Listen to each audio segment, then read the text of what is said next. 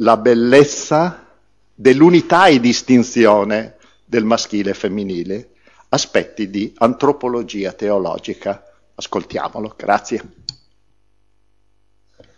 Bene.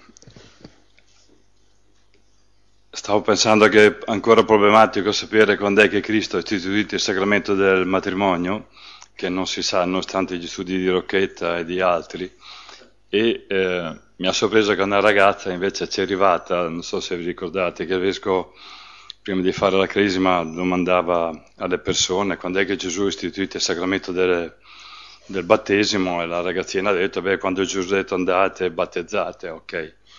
E l'Eucarestia, beh, dice, è facile, quando Gesù ha detto prendete, mangiate, prendete e bevete. Beh, visto che sai tante cose, quando è che Gesù istituito il sacramento delle nozze, lei ci pensa un po', poi dice sì sì, quando Gesù ha detto Padre perdona loro perché non sanno quello che fanno. e questo è stata la cosa. Va bene, era per consolarvi. ecco. Va bene. Eh, cercherò di dire a voce alta delle cose che in qualche modo noi abbiamo maturato in questi anni e eh, senza la pretesa di fare da maestro, no? perché nessuno di noi è maestro, ma eh, si può dire delle cose che uno ha intuito. Ho tentato un po' di cambiare delle cose, non so quanto tempo c'è, sarà un po' problematico. Comunque, a me sembrava che ci fossero due problematiche che hanno sempre accompagnato la storia dell'umanità. Uno, la problematica del rapporto tra l'uno e il molteplice, come stanno insieme l'uno e il molteplice. La voglio solo introdurre. Mi, ha colpito molto, ad esempio, per, lo trovate anche in Plotino, eh, Apollo il dio famoso è proprio Apollon, in non molti. Quindi era molto interessante che loro avvertivano questo tipo di, di problematica. Però interessante che lo stesso Plotino, che fa questo tipo di esegesi, però arriva anche a dire io mi vergogno di essere in questo corpo. Perché in fondo tutto quello che era al di fuori dell'uno poteva sembrare eh, una degradazione, quindi se esco dall'uno vuol dire che è qualcosa di negativo, di limitato, quindi devo ritornare all'uno. No? A parte le battute sul corpo, sema nel mondo greco, no? quindi tutto quello che è fuori dell'uno in qualche modo viene percepito come una cosa negativa.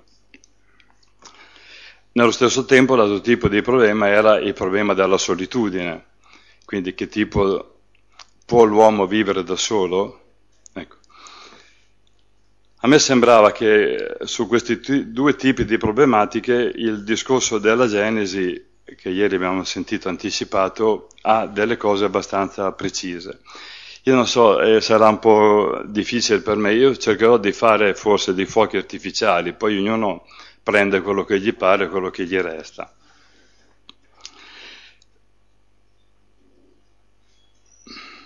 Allora, la Genesi si apre con il famoso giudizio di Dio, non è bene che l'Adam l'umanità sia solo. E mi ha sempre colpito che Adamo sta in paradiso, quindi possiede tutto, eh, ha una relazione con gli animali, mette nome anche agli animali, ma questo non gli basta. Potrebbe ripiegarsi su se stesso in una specie di colloquio interiore tra sé e sé, ma in fondo anche questo non è il superamento di una solitudine, porta a un narcisismo dove uno annega in se stesso. Quindi è interessante, no? possesso, relazione con le cose, rapporto con gli animali, rapporto con sé, in fondo è ancora eh, un vuoto, un male. A questo punto c'è l'intervento di Dio. Eh, Dio eh, no, fa cadere Adamo in questo famoso sonno tardemà e poi, dopo vediamo, eh, plasma la donna. Allora, mi ha colpito molto che io dico così mi, nel senso che poi vi dovete sempre sentire molto liberi, eh, nel senso che intanto viene fuori che per quanto l'uomo desideri qualche cosa, non sa di preciso che cosa veramente cerca. E quindi in qualche modo si confronta con un mistero. Io adesso non so, so che faccio casino, comunque così, ma è che anche quando mh, in un rapporto di coppia, no, quando l'altro si innamora, in realtà devi accettare di non sapere chi cerchi. Se è già chiaro quello che cerchi, in fondo stai cercando te stesso.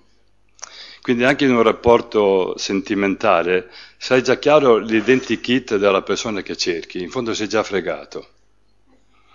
Era per di nuovo consolarvi. Allora, quindi c'è questa fase di, dell'uomo che precipita in questo sonno, perché eh, pur essendo mosso da una spinta, non riesce a delineare ciò che cerca. Quindi credo che ci sia questa fase che vada sempre mantenuta. A questo punto c'è l'intervento di Dio che è un'apertura, poi ci riterremo del costato, del fianco, del lato, chiamato come vi pare. E, eh, mi ha colpito molto però, deve essere molto chiaro secondo me, che la donna non viene estratta dall'uomo come con un cavatappo. Eh, lì viene preso la famosa costa, ma poi c'è un intervento successivo con un termine bellissimo, in ebraico è banà, che vuol dire edificare, molto interessante. Quindi non è che la donna esce in maniera intera dall'Adam, cioè Dio prende una parte ma su, su questa parte interviene. E c'è proprio questo oikodom, oikodomese, e plasmò, addirittura c'è eis, eh, ginaica, proprio la, la edifica a donna, che mi pare abbastanza interessante. Viene fuori già la parola casa, vi ricordate che almeno da noi in Italia fino a qualche anno fa uguale si c'era la stessa cosa, che, quando uno si sposava no? si accasava, ancora in spagnolo è così. Di nuovo, eh, adesso io faccio così, ormai vado avanti così. Se tu trovi la persona e non ti senti a casa, vuol dire che non è la persona giusta per te. Eh, quindi è già un'indicazione molto forte per, per capire se sei la persona giusta della mia vita. Io ho fatto fatica a capire che non ogni amore è un amore nuziale. Io posso avere una grande attrazione per una donna, per un uomo, ma non è la donna con la quale io sento di dover condividere una vita. Quindi non necessariamente ogni amore è un amore che ti porta alle nozze. E, eh, e qui mi pare abbastanza interessante che poi è Dio che presenta la donna all'uomo. Con buona pace di tutti, ho provato a riguardare anche questi giorni, il mito dell'androgeno non appartiene a questo, testo, eh, a questo testo della Genesi, non è possibile. Chi poco poco è corretto lo ammette. Mi ricordo i primi studi di Messiah Eliade diceva nonostante tutto non si può ammettere la teoria dell'androgeno, che è una speculazione ebraica rabbinica di qualche secolo posteri- posteriore, eh, ma, ma, non appartiene in quanto tale al, al racconto. A me pare molto interessante però perché, perché facevano de- derivare l'etimologia di sesso da sexus, secare, tagliare, dividere in due, ma in fondo però eh, si ammetteva così che tutto iniziava da una ferita iniziale originaria. Mi dispiace, no, non è vero. Poi dopo lo vedremo perché. Quindi chi dice così in fondo ammette una negatività all'inizio delle cose mentre, lo dico subito, Dio dice e vide che era una cosa molto buona. Quindi partire con un piede sbagliato dicendo che una negatività caratterizza la vita di coppia della sessualità fondamentalmente errato. Quindi credo che c'è un taglio, quindi capite per esempio, no? non è vero che si viene tagliati a metà, le due metà, anche questa è una grande balla romantica, sentimentale, no? le due anime, metà che si cercano, non è vero niente eh, non si cerca l'altra metà. E quindi eh, il rapporto potrebbe essere che io sono uno, te sei 99, ma guarda caso combaciamo. Quindi questo sogno delle anime gemelle mi pare che sia una balla romantica, fusionistica che non serve a niente. E a questo punto Adamo mette nome, che mi pare una cosa molto eccezionale. Dovrei dire tante cose, ma oppure disperdermi. Poi, cosa succede però? Che Adamo può mettere nome, vedendo la donna, alla realtà complessiva che lui e lei, cioè la presenza dell'altra permette ad Adam, all'uomo, di dire un nome duale, no? ieri non veniva ricordato Ishi, Isha, no? va bene? Eh, uomo, uomo se volete. E quindi diciamo così, è la presenza dell'altro che eh, accende la percezione anche di se stesso, in contemporanea alla percezione dell'altro. E qui eh, non so, vorrei, perché mi sono sempre richiesto, no, alla fine si può sapere perché i due si sposano, vi rovinate così tanto, cioè, alla fine perché? Alla fine, in fondo, rimane sempre questa frase, mettimi nome, mettimi nome per favore. Cioè, poi lo vedremo, aiutami a individuare me stesso e sviluppare me stesso fino in fondo. Io sono convinto, col passare degli anni, che se i due non si sposano per mettere nome, in modo tale che quando noi saremo per morire, potremmo dire di aver realizzato tutto quello che ci abitava dentro, a me pare che chi non parte così, mi pare perfettamente inutile sposarsi. E in fondo tutti gli accorgimenti per cercare di... sono tutti espedienti che non risolvono, perché finché non è partita bene eh, la storia nuziale, te puoi aggeggiare, fare, spostare, ma non risolvi il problema. Quindi io credo che questo intanto, quindi l'amore cieco è un'altra balla infinita di chi ha fallito, ha bisogno di giustificare se stesso dicendo l'amore cieco, no, non è vero. L'amore vede, ha ragione Florensky, l'amore ha una capacità visiva che supera qualsiasi altro tipo di sguardo. Per cui in realtà i due sposi si vedono in profondità, tanto da mettersi in nome vicenda. E quando questa cosa accade è veramente eh, stupendo. A questo punto però si riesce anche a percepire che si è una unità e una distinzione. Hanno continuato a usare diversità e eh, differenza, dopo dieci anni ancora non hanno imparato, neppure loro due, eh, mi ha colpito molto, quindi è un voto in meno, e dopo anni, eh, davvero a parte le battute, la parola, il termine più giusto è la parola distinzione. La troverete persino in San Tommaso d'Aquino quando si domanda qual è il termine più giusto per esprimere la relazione delle persone nella Trinità e troverete distinzione. È bello distinzione, è un bellissimo termine secondo me, perché aiuta a capire che si rimane distinti anche nel massimo dell'unione. Pensate anche al rapporto sessuale, no? Il massimo dell'unione esalta la distinzione, ma il massimo della distinzione permette l'unione. E la distinzione non è distanza, ma lo iato che ci separa me e te, pur nel rapporto sessuale più completo, rimarrà sempre, perché tu sarai sempre un mistero per me, sempre. E quindi anche qui di nuovo, quando gli sposi dicono ma so tutto di te, vuol dire che voi avete fallito, chiuso. Eh, o sei presuntuoso o avete fallito. E quindi a me pare che già da questo momento no, scatta la percezione di un'unitarietà profonda, no?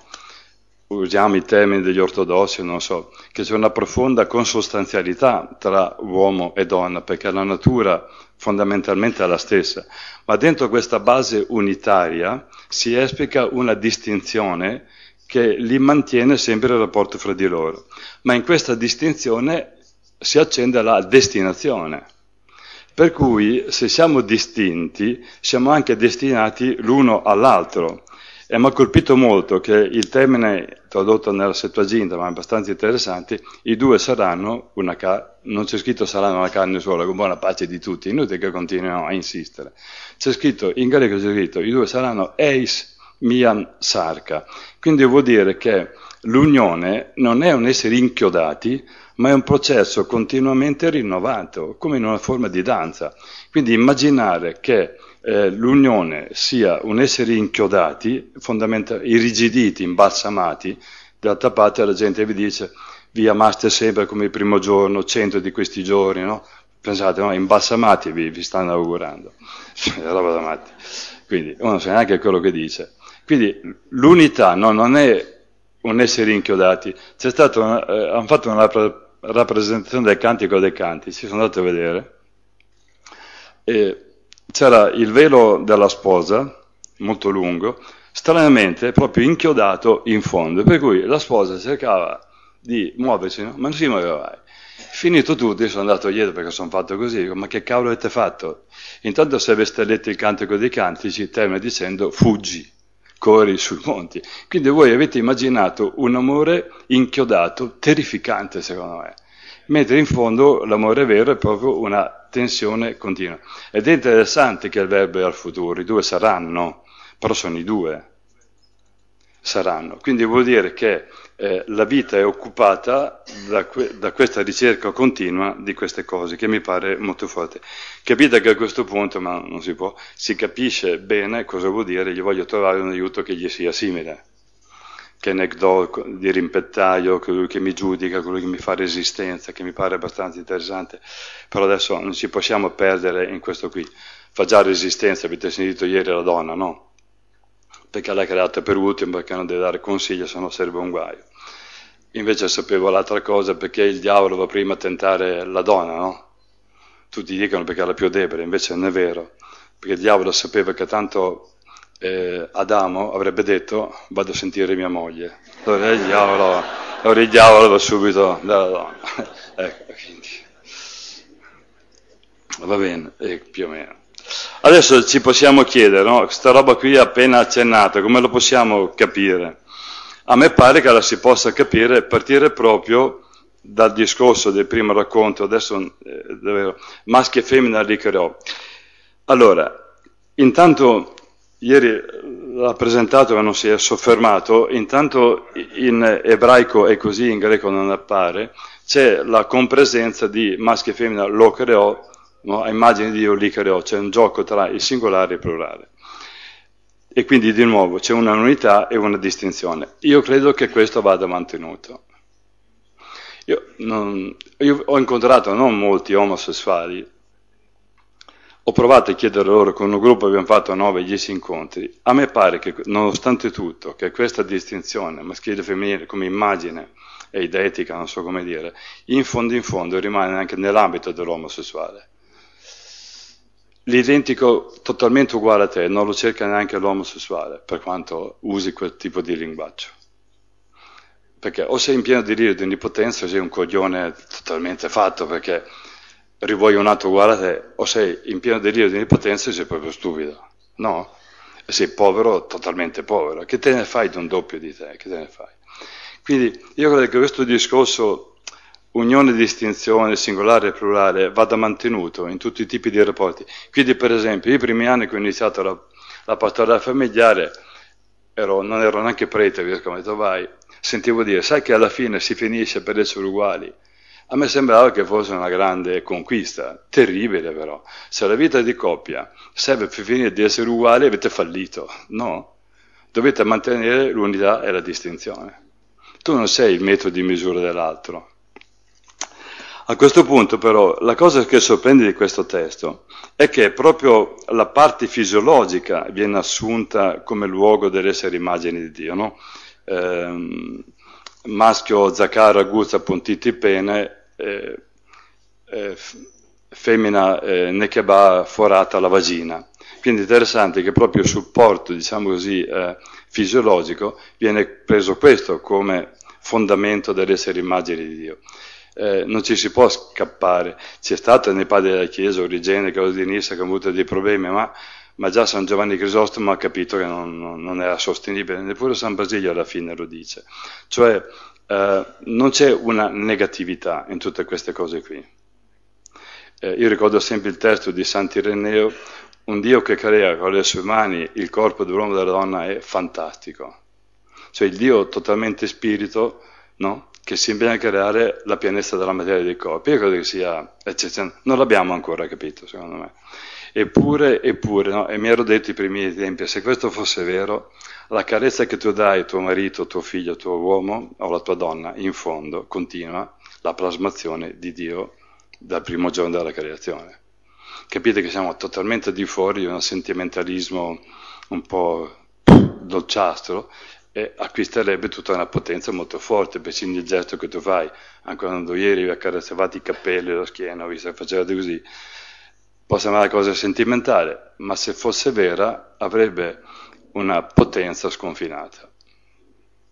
Quindi non è un giochino, ma diventa molto, molto forte.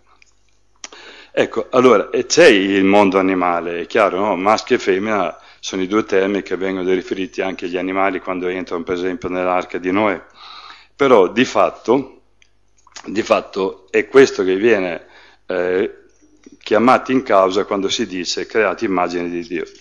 Io capisco che si fa fatica, però perché non pensare che anche in Dio c'è qualcosa che traspare in questo maschile e femminile. Quindi che forse anche Dio non è un convitato di pietra, non è un solitario. È chiaro, noi dovremmo anticipare molte cose, però mi sono sempre detto, dicono che i testi poetici no? non appartiene a chi li ha scritto, sono testi aperti, perché proprio il testo poetico della Genesi non può rimanere aperto a quello che noi un giorno abbiamo capito eh, Trinità. Io faccio sempre un esempio.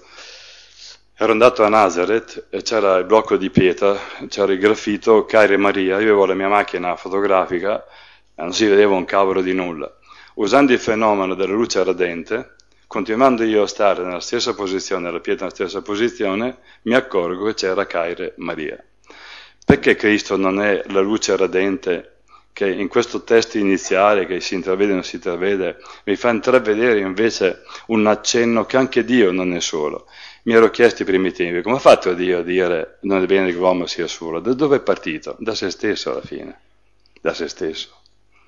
E quindi già in qualche modo Dio aveva lasciato già trapelare qualcosa di sé.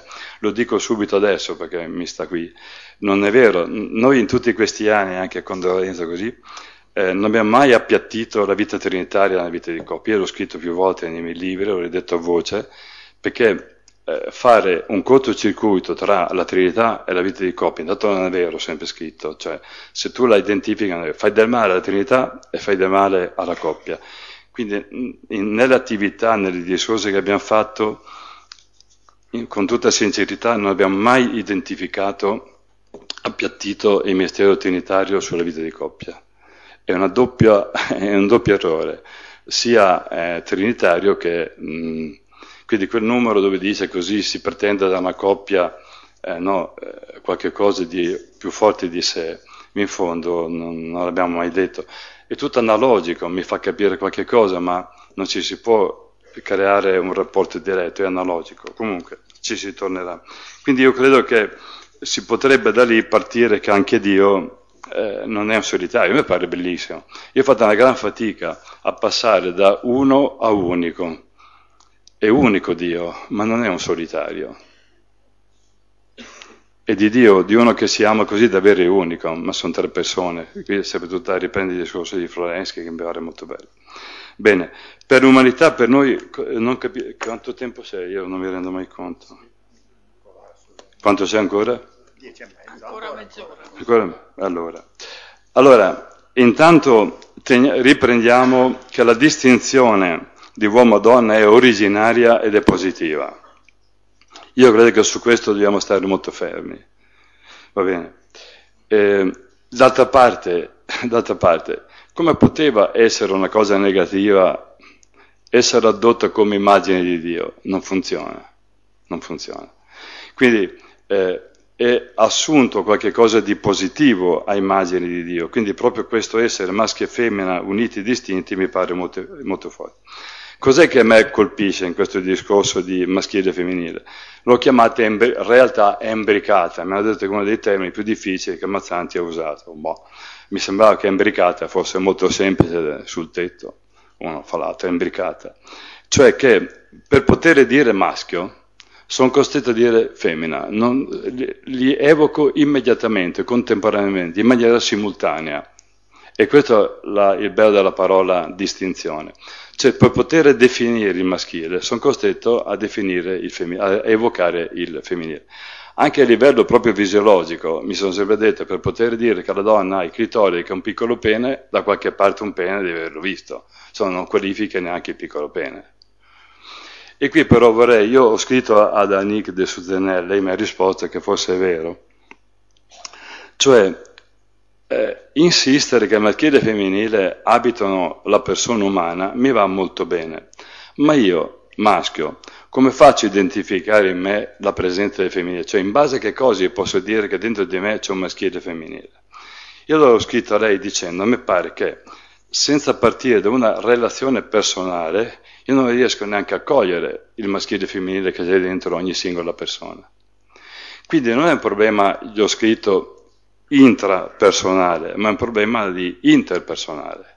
Non so se vi è chiaro, vi è chiaro per tutti più o meno.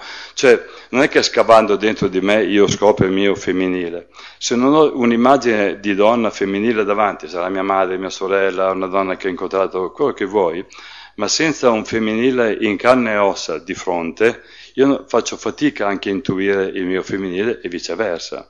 Quindi io credo che è molto interessante tenerlo di nuovo fermo, che per poter definire il maschile il femminile sono costretto a evocarli contemporaneamente tutti e due. Quindi si potrebbe dire uno è la definizione dell'altro e coincide con il famoso mettere nome. Mi ricordo che forse eravamo da te, mi sembra, non mi ricordo, quando ho scoperto la parola coscienza, per me è stato eccezionale, lo devo un po' a San Bonaventura, lo spunto iniziale ma coscienza noi l'abbiamo pensato come un ripiegamento su se stessi, ma non è vero, in fondo è come uscire. A parte che mi diverto a dire che la coscienza è la scienza delle cosce, no? più cosce vedi più prendi coscienza, quindi è così. ecco. E eh, in realtà però, va bene, e quel giorno i preti ci hanno messo dentro una stanza, erano da te mi sembra, che su una parete terminava con la piscina e si vedevano venire in qua tutte queste cosce, dico vedete la coscienza, queste, tutte le cosce che arrivano, tocco, poi ritorno indietro. Vabbè. Ecco. Allora, la coscienza è molto forte, è come uscire, è come uscire, sapere insieme. Io con i miei occhi non vedo mai i miei occhi, per quanto mi atteggio, mi guardo nello specchio, in fondo io non mi vedo mai. E quindi c'è un inno che ha scritto Paul Evdokimov, bellissimo, sei tu io, io posso po' del mio volto, ma in fondo sei tu che mi, mi riveli il mio volto a me stesso. E questo a me pare una delle tenerezze più incredibili di una vita di coppia, dove i due possono svelarsi a vicenda nella profondità del loro essere, ma anche nella totalità del loro essere. Per cui è, è molto forte. I primi tempi pensavo, mia, così, che mi facevano girare il fi- i film, mi facevano girare, no? c'era la macchina con i due carboncini. Mai fatto? Sì, mi hanno fatto fare mi hanno fatto fare tutto nella mia vita. Eh, allora, i carboncini, no, se erano molto vicini facevano scintille, se erano lontani l'immagine era sfocata. E mi sono detto, vedi, bellissimo però, i due se stanno, non proprio diventano attaccati a fare scintille, eh, così, viene fuori la coscienza, cioè viene fuori l'immagine vera della vita, di quello che uno è, anche del proprio futuro. E anche questo a me pare che sia una cosa da vivere molto, molto di più. E in questo tempo però rimane assunta anche la corporità. La corporità va presa sul serio. È vero che è una corporità animale, ma poi però viene assunta all'interno di un rapporto di, di uomo-donna. E il corpo cosa dice insieme? Dice attrazione, accogli- accoglienza, capacità di seguire, no? il, il, fatto stesso anche fisiologico che ti porta all'atto, ti predispone all'apertura, non è già una chiamata. Mi sono sempre detto, se è vero che la struttura del racconto di uomo-donna è strutturato anche alla storia dell'Esodo, in fondo in fondo anche nell'attrazione che i due vivono, si vivono a chiamate esodali, esci da te perché se tu non esci da te, un incontro non avviene. E in molti rapporti di coppia non è mai uscito da sé, ha sempre cercato se stesso. Per cui anche certi rapporti sessuali sono una masturbazione vicendevole, ma non sono una relazione. Per cui, eh, no, probabilmente leggere anche in questa forma esodale i fenomeni fisiologici è molto interessante perché sono un invito anche a uscire da se stessi. E si capisce allora che l'unione, continuo a ridirlo, è un processo, è un'unione, non il mito di Sisifo, di chi va, qua, eh, nella, nella, mia immagine, l'ho detto tante volte in questi anni, io ho immaginato la vita di coppia come una, un fiume, c'è una sorgente che è un grande mistero, no? La sorgente. E quindi da dove viene, dove va, come mai la sorgente così flebile mi assicura una pianezza di acqua fino in fondo ma poi il fiume si inventa la propria storia. All'inizio forse bellino, eccetera, poi arriva in pianura, sembra quasi fermo, però porta i transatlantici in sé. Quindi per me la vita di coppia è un, un percorso di fiume. Questo mi permette di dire che non puoi più ricercare quello di ieri, deve essere nuovo, ha ragione Sant'Ireneo, si passa di novità in novità. Dire l'anno scorso siete andati a Risola d'Erbe, è stato bellissimo, quest'anno ci ritorni, non provi niente, ma la colpa è vostra, siete proprio stupidi a ritornare a voler rivivere quello che avete vissuto l'anno scorso. Più idioti di così si muore. Il passato, sì, già uno quando si sposa non capisce niente, no? poi continua a ripeterlo. Allora, il problema è, il problema vero è il passato, anche bello, non è il metodo di misura del mio domani, perché è un gradino che devi salire. E il feriale va sfondato. Io ho visto in tutti questi anni che mia nonna mi diceva Giorgio suona la febbre anche se cambia letto non passa, te puoi cambiare tutti gli amanti che vuoi, tutte le amanti che vuoi, ma se tu il problema interiore non l'hai risolto e il problema feriale non l'hai sfondato, trasfigurato, te puoi cambiare quanto ti pare, sarai sempre allo stesso punto. E ho visto coppie che per tutta la vita fanno come il guado, vanno avanti, sono lì, poi indietro. Eh? Ah, questa è la volta buona, ok, eh? poi torni indietro. C'è gente che per 30-40 anni ha sempre fatto così. E invece bisogna avere il coraggio di, di andare, io credo. Però l'unità non è la somma dei due corpi. Questo è veramente molto ingenuo. Mi ricordo il primo che parla di queste cose, a me mi aveva colpito molto, era Romano Guardini. Quindi anche dentro l'esperienza del corpo si fa un'esperienza di trascendenza, c'è qualche cosa dentro il corpo, ma oltre il corpo. E qui non, io ho capito questi anni qui che pensi a Dio, non perché sei un fallito, ma perché sei arrivato alla pianezza. Io e te scagliamo il Pisboeri, eravamo in cima, quando eravamo in basso ci eravamo proposti di arrivare in cima a un monte, arriviamo in cima a un monte, mi accorgo che si apre un orizzonte ancora più infinito. L'infinito lo percepisce non perché sei un fallito, ma proprio al massimo del rapporto tra voi due percepite che c'è altro ancora, che mi pare molto forte. Quindi il moto di trascendenza che porta oltre anche non solo me e te, ma noi due, è un moto positivo che mi obbliga a percepire questo mistero che si chiama Dio, che ti apre Dio.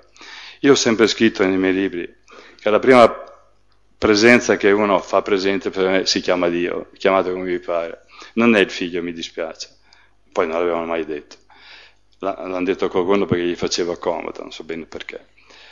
Ma in realtà, eh, ma in realtà eh, il bacio, il, il, primo anno che sono andato a studiare all'Augustiniano, mi ha fatto tradurre Sant'Ambrogio e c'era scritto che due sposi baciandosi si comunicano. Cosa si comunicano due sposi baciandosi? L'amore, come sei ingenua.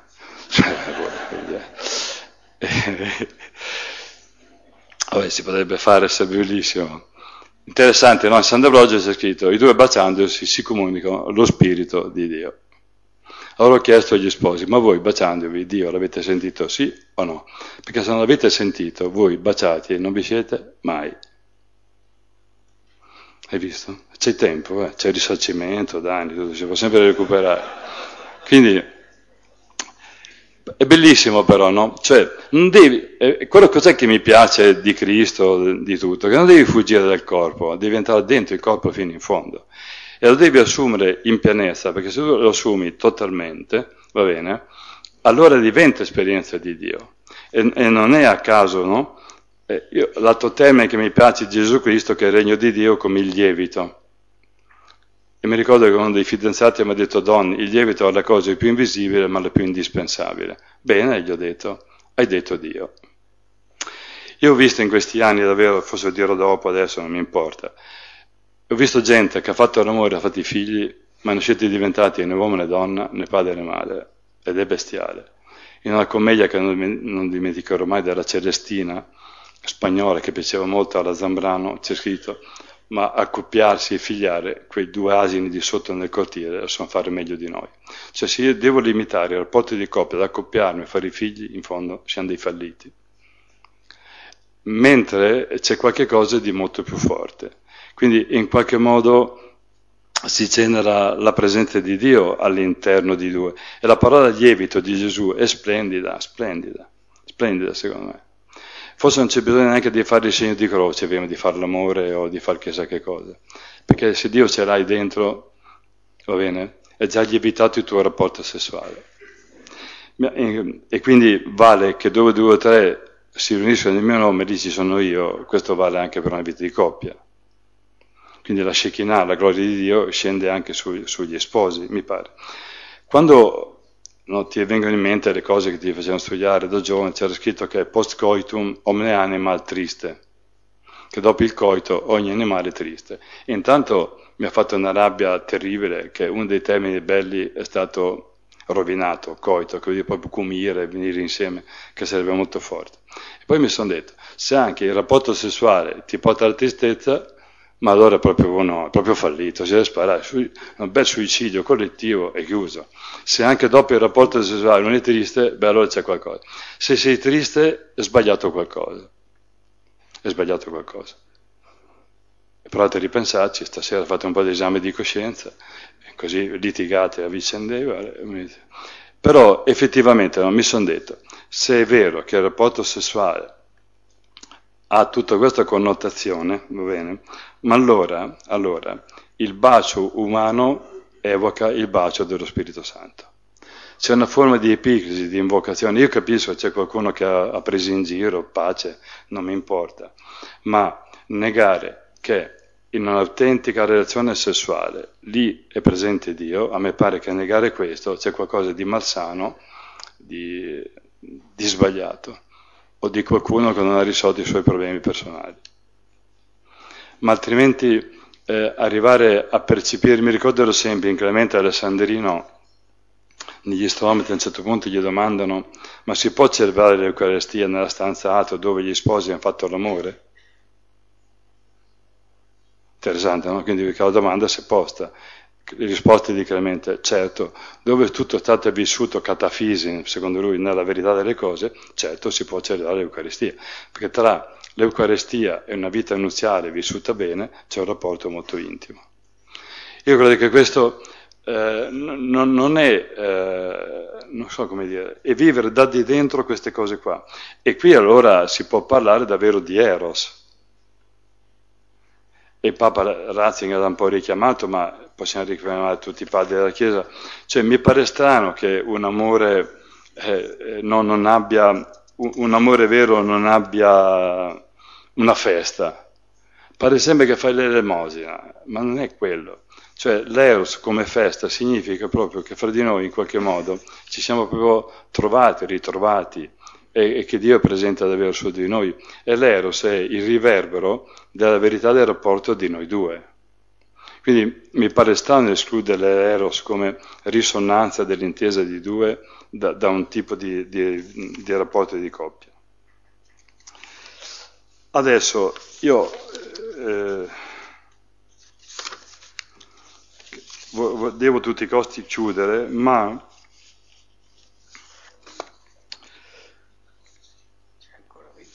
Sì, sì, no, ma volevo fare dei salti, ma capisco che è un po' complicato. Però io sento bisogno adesso di dirvi due o tre cose che a me paiono molto importanti anche in rapporto a questo. Cioè, si può parlare, insomma, io sento bisogno, questo mistero è grande, no? La lettera agli Efesini lo dice. Allora, in tutti questi anni noi abbiamo usato per molto tempo, anche i libri che mi hanno fatto leggere, il discorso corpo e capo. Anche ieri è stato un po' richiamato in una certa teologia dei Corinti di Paolo. Corpo eh, e capo. Ma eh, corpo e capo siamo ancora in un'immagine solipsistica, solitaria, che c'è una persona sola. Va bene? Nella lettera degli Efesini, Paolina, non Paolina, a noi non ci interessa, ma nel testo degli Efesini c'è una vera rivoluzione copernicana, una vera apocalisse, dove chi scrive la lettera agli Efesini capisce che l'unità va capita esattamente secondo il testo di Genesi, i due saranno una carne sola. Quindi si passa da un'immagine solitaria solipsistica a un'immagine duale di Cristo e Chiesa, se volete, Cristo e Maria, che sono due persone che si stanno di fronte, l'uno di fronte all'altro, e i due saranno una, una carne sola. Quindi io credo che noi dobbiamo passare da un'immagine solitaria, solipsistica, androgena in qualche modo, a un'immagine relazionale duale, altrimenti noi non riusciremo mai a fare teologia nuziale. C'è gente che usa il linguaggio teologia nuziale, ma non sa neanche che cos'è la teologia nuziale perché rimangono sempre dentro una categoria solipsistica, dove la relazione non emerge una relazione costitutiva. E per me l'altra cosa, ci siamo? Quindi è, dentro, è dietro la Chiesa, io so che c'è una cosa che ho capito da Gesù Cristo, dal Nuovo Testamento, che le categorie astratte col cristianesimo non esistono. Non esiste la categoria Chiesa, esistono i volti. Cristo non ha fatto nessun statuto, non ha fatto nessun capitolo. Ha scelto gli apostoli, ha iniziato una tradizione di carne ed è una carne che va in paradiso. Non c'è verso. Cioè, io capisco che c'era un docetismo incarnazionistico, oggi c'è un docetismo escatologico, chiedo scusa. Eh, si pensa che boh, il corpo in qualche modo si va in paradiso così. No, in paradiso, stando. Dopo uno può non accettare ma in paradiso, stando al Nuovo Testamento, Cristo va con la totalità del suo corpo. Dico sempre alle mie gente che si passa dal carbone al diamante. No? La composizione chimica è la stessa, ma c'è un vero processo. Questo che è valso per Cristo vale anche per Maria. Io ricordo sempre una delle omelie mariane di Cabasilas, da dove si vede che Dio ci ha salvati, dal fatto che Maria è stato assunto con corpo in cielo alla destra del Cristo che sta alla destra del Padre. Bellissimo. Il, che Dio ci abbia salvato è il compimento del mistero originario iniziale che è il mistero nuziale. È inutile che cerchiamo di, di sfuggire. È inutile, cioè se noi usciamo dalla categoria nuziale, il resto è tutto vago, molti gente, siamo tutti chiamati alla santità. Bene, mi sono detto, e cioè mi spiegate che cos'è la santità? Che cos'è la santità? Allora noi o ritroviamo l'immagine fino in fondo del mistero nuziale, oppure noi secondo me rimarremo sempre molto vaghi, molto vaghi. Mentre mi pare che questo discorso lì a me pare molto forte. Quindi io credo che questa dimensione qui del, della corporeità e della salvezza che entriamo con la totalità di noi dentro Dio, eh, ho fatto un funerale, c'era un musicista, non sapevo che era un musicista, gli si dico, vedi, come la musica, no? Io posso aver perso eh, la carta, però la melodia mi rimane dentro, no? E quindi posso, nella risurrezione, a memoria, rifare la melodia del mio essere. E mi colpiva, gli dicevo, che anche quando io suono il violino strano, c'è la parte dentro che è di legno, che la chiamano l'anima perché senza un elemento concreto strumentale, neppure la melodia parte. E questo è il capolavoro del cristianesimo, secondo me, che mi pare bellissimo, mi pare eccezionale, di poter sentire che la, la corporità nostra in qualche modo viene trasfigurata. E così allora però il famoso testo che citano sempre, uno saremo come gli angeli, mi dispiace, eh, fortunatamente Giovanni Paolo II ha fatto in tempo prima di morire a dirlo, Saremo come gli angeli, vuol dire che perderemo la nostra identità sessuale. Cristo è come maschio in paradiso e Maria come femmina. Come angeli voleva dire vicinissima a Dio è una contemplazione diretta, ma non vuol dire diventare degli assessuati. Eh, Giovanni Paolo II lo ha richiamato in qualche discorso prima. Quindi l'altro, Galati, non c'è più né uomo né donna, eccetera, mi pare, già lì l'aveva detto, non significa che sparisce il maschile il femminile, non è più una categoria dominante, per controllare la società, schiavo libero, ehm, giudeo, gre- greco, pagano e uomo-donna. Le tre categorie con cui si divide eh, l'umanità non sono più determinanti, perché adesso è determinante un altro modo di vedere. Ecco, io credo che anche questo mi pare che sia molto forte. Stand, adesso io mi ero chiesto poi, adesso visto la battuta ieri sul divano, il monte, eh, mi, mi stupisce però, il paradiso terrestre è sul monte, è sul monte l'incontro con Dio di Mosè, è sul monte la trasfigurazione, è nato la Gerusalemme celeste. Quindi in realtà vuol dire che il progetto di Dio culmina in alto, nell'altezza, perché l'umano ti porta poi all'incontro con Dio. L'altra cosa che sentivo bisogno di dire, adesso mi sono detto tutti questi anni, ma adesso allora arrivare a dire cos'è maschile, cos'è femminile, probabilmente è un po' complicato. Ma, ma ieri l'ha accennato appena, io non trovo una chiave se non dentro l'Apocalisse. Faccio una cena e poi però chiudo. A me colpisce che nell'Apocalisse si contrappone una Trinità santa, la nostra, Padre, Figlio e Spirito Santo, e una Trinità diabolica, il drago e le due bestie. Potremmo entrarci dentro. E tutti e due però capiscono che hanno un, un unico progetto. Qual è l'unico progetto? Nuziale. Eh, di qua Cristo l'agnello e la donna Maria e di qua anche il drago e la grande prostituta. Cos'è che divide i due? Divide i due che la donna, a me pare che un cristiano che senta la donna nelle doglie del parto che partorisce un figlio maschio non possa pensare a Maria. Dio è di nuovo un popolo, l'umanità, non coincide con la mentalità. Newman ha fatto in tempo a dirlo, non coincide con la mentalità cristiana. Quindi la donna che è destinata ad essere sposa è quella che accetta lo squarcio del grembo. Lo sposo è l'agnello che accetta la trafittura, è un, eh, un agnello sgozzato. Quindi è una nuzialità, io l'ho chiamata trafitta, di chi ha capito che per amare devi anche andare di là di te e devi anche essere disposto a perdere la vita, non c'è un amore più grande di chi dà la vita per l'altro. Quindi una nuzialità si compie nella donazione completa di sé, non di una parte di me di momenti. Di qua invece, ieri l'ha evocato nel momento della mm, caduta della Babilonia, di là invece c'è un'immagine nuziale, io l'ho chiamato possessivo. Il drago dà la zampata per poter possedere e la prostituta usa il suo femminile per poter sedurre e ingabbiare, incapsulare dentro di sé. Quindi eh, sono, di qua c'è un potere che diventa un potere di morire, di amarti ed è un potere che arriva fino a dare la vita per l'altro. ieri no, pomeriggio si ricordava la lettera agli Efesini, stai sottomesso, sì, ma io sto sottomesso a chi? A un uomo che deve essere disposto a dare la vita per me. Quindi non è una sottomissione qualsiasi, no? Uno dei primi anni ho fatto un incontro, ho chiesto ai mariti, ma voi sareste disposti a morire per vostra moglie? Tu sei disposto a morire per tua moglie. Quindi, un signore mi ha detto, padre senta, un pensiero per mio figlio lo posso fare, ma per mia moglie no.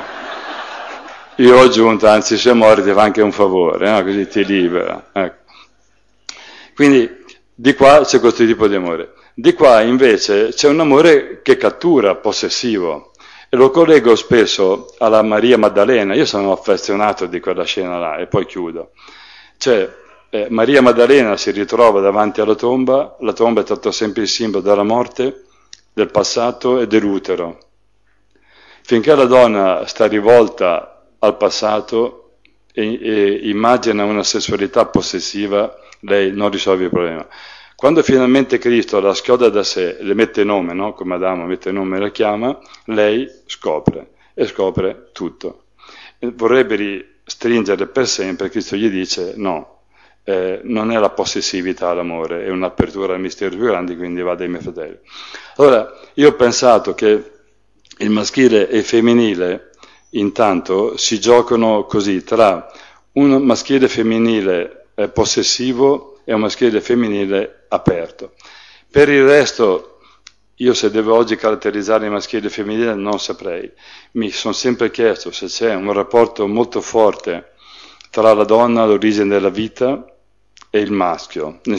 Vuoi non vuoi, è la donna che rimane incinta fino a qualche tempo fa, sarà così, poi può darsi che qualche anno succede più.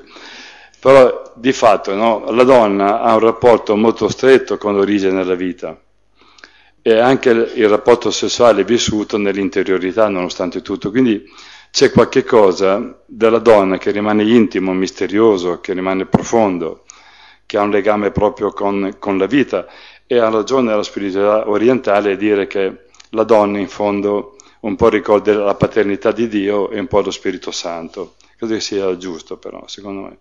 Il maschio è quello che attiva la vita, lo sperma che attiva da, dalla spinta. Quindi mi sono chiesto se queste due maniere di, di, vita genitale, di vita sessuale, in qualche modo può lasciare intuire qualche cosa del maschile e femminile. Per il resto, secondo me, sono cliché che si possono saltare, cioè mi viene da dire la tenerezza a chi appartiene, alla donna, no, appartiene anche al maschio.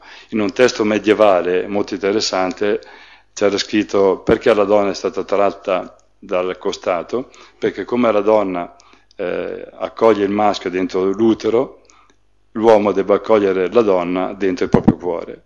Quindi la capacità dell'accoglienza mi pare bellissima, perché tutti e due. Chi è più forte? Tutti e due in forme diverse.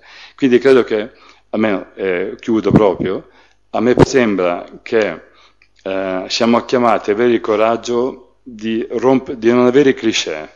Io continuo a dire alla mia gente, dovete navigare a vista. Mi ha colpito molto un testo di... Uh, di una femminista francese, adesso mi sfugge il nome, ma ve lo dico, ma lei dice, può darsi che in questo momento maschio e femmina sono come le catacombe dei primi tempi. Come i primi tempi cristiani dovevano conservare la fede, è probabile che alla coppia di oggi, maschio e femmina, è chiesto in qualche modo di custodire il maschile e il femminile per le prossime generazioni.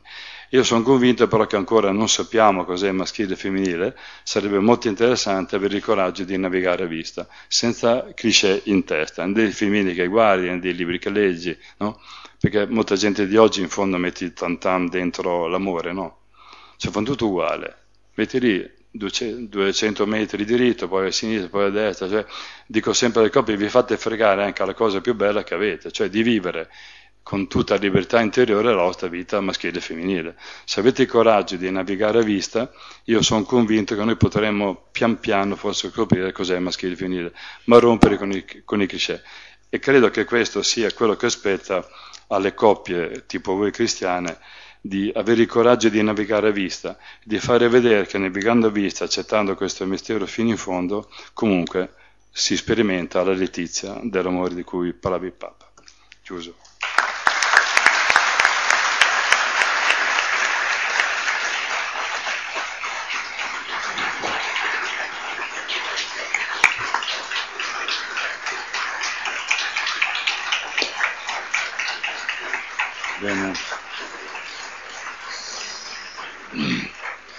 Cerchiamo di sospettare come ci sta conducendo lo spirito da ieri a oggi e poi nei prossimi giorni.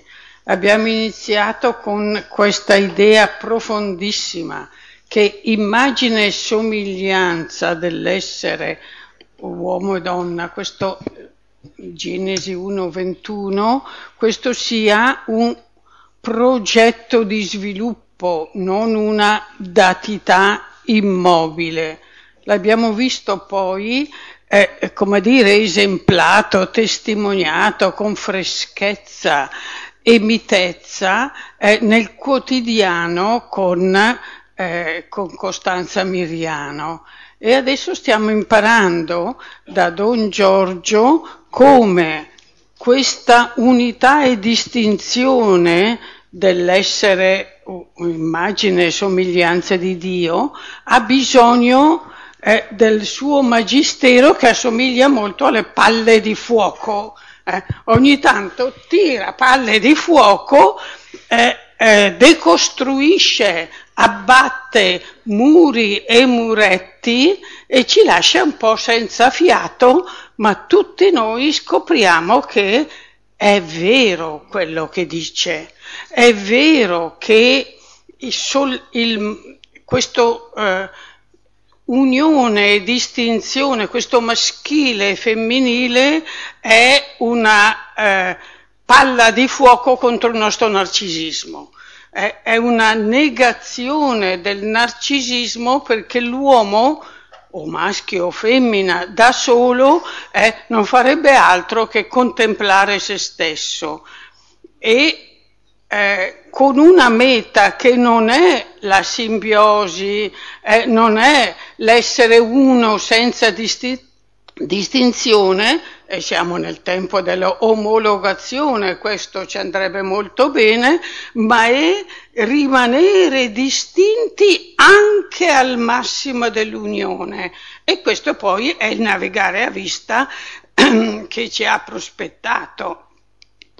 E in questo, questo superamento del narcisismo eh, si, mh, mm, lo troviamo espresso nel suo linguaggio anche un po' dissacratore, lo troviamo espresso nella coscienza come trascendimento di sé, non coscienza come ripiegamento ed è solo così che incontriamo l'altro e l'uomo-donna da possessivo e captativo diventa aperto alla vita, ma aperto ad un oltre che è mistero e non finisce mai.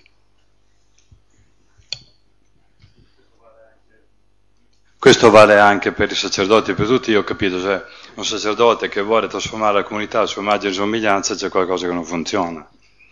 Ma anche però il rapporto, io continuo a ridirlo, ma anche dei preti così, lo stampino così, ma anche rapporti uomo-donna, ma sarebbe bello anche c'è, noi, eccetera, si può sapere, perché non si riesce a capire che si può rimanere uniti e distinti come preti, come religiosi, un sinergismo Dio Santo positivo che diventi il massimo del, del capolavoro di Dio.